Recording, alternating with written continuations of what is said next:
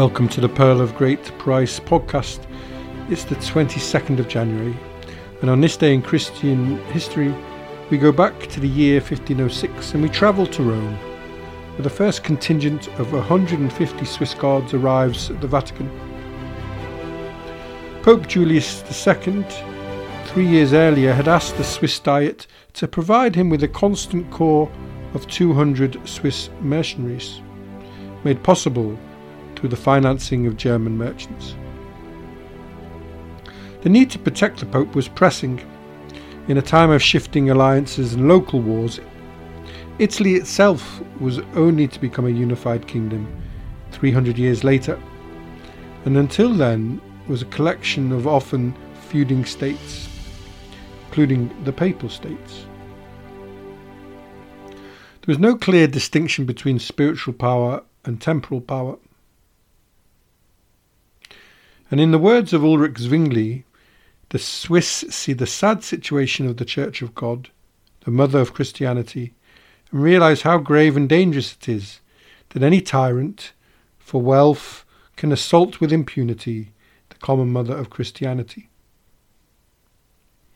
It is ironic that Zwingli would later become a prominent reformer and critic of the Pope, another sign of the volatility of the time. For more on Zwingli, see the pod of January the 17th. Pope Julius II later granted the Swiss Guard with the title Defenders of the Church's Freedom, a slightly different title than Defender of the Faith, which had been given to England's Henry VIII and is still on the reverse of all British coinage. In September 1505, the first contingent of 150 soldiers started their march towards Rome under the command of Caspar von Silenen, and finally they entered the city today on the 22nd of January, now given as the official date of the Swiss Guards Foundation.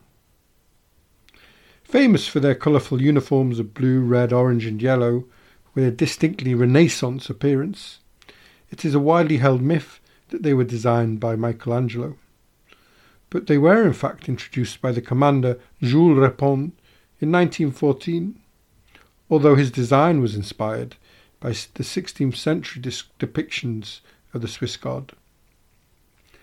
Headwear is typically a large black beret for daily duties, while a black or silver helmet with red, white, yellow, black and purple ostrich feathers for ceremonial duties. The commissioned officers, captains, major, vice commander and commander, are distinguished by a completely red uniform with a different style of breeches and golden embroidery on the sleeves and the longer sword. The tailors of the Swiss Guard work inside the Vatican barracks, and the uniform may be the heaviest and most complicated uniform in use by any standing army today. A single uniform requires 154 pieces and takes nearly 32 hours and 3 fittings to complete. Since the failed assassination attempt of Pope John Paul II in 1981, a much stronger emphasis has been placed on the non-ceremonial roles, and enhanced training in unarmed combat and small arms is now prioritised.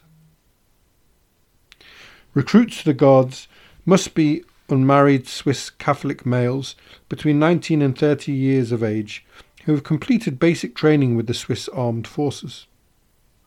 They work closely with the Vatican's police or security force, Gendarmerie Corps of Vatican City State. In a sign of the change of security threats, the Gendarmerie is now led by Gianluca Broccioletti, a cybersecurity expert.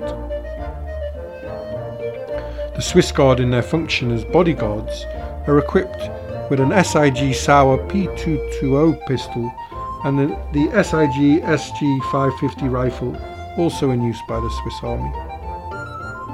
And as they have passed basic military training in Switzerland, they are already familiar with these weapons when they begin their service. The pepper spray used by the Swiss Army is also in use, and the Glock 19 pistol and the Heckler & Koch MP7 submachine gun are reportedly also carried by Swiss Guard members in their function as plainclothes bodyguards.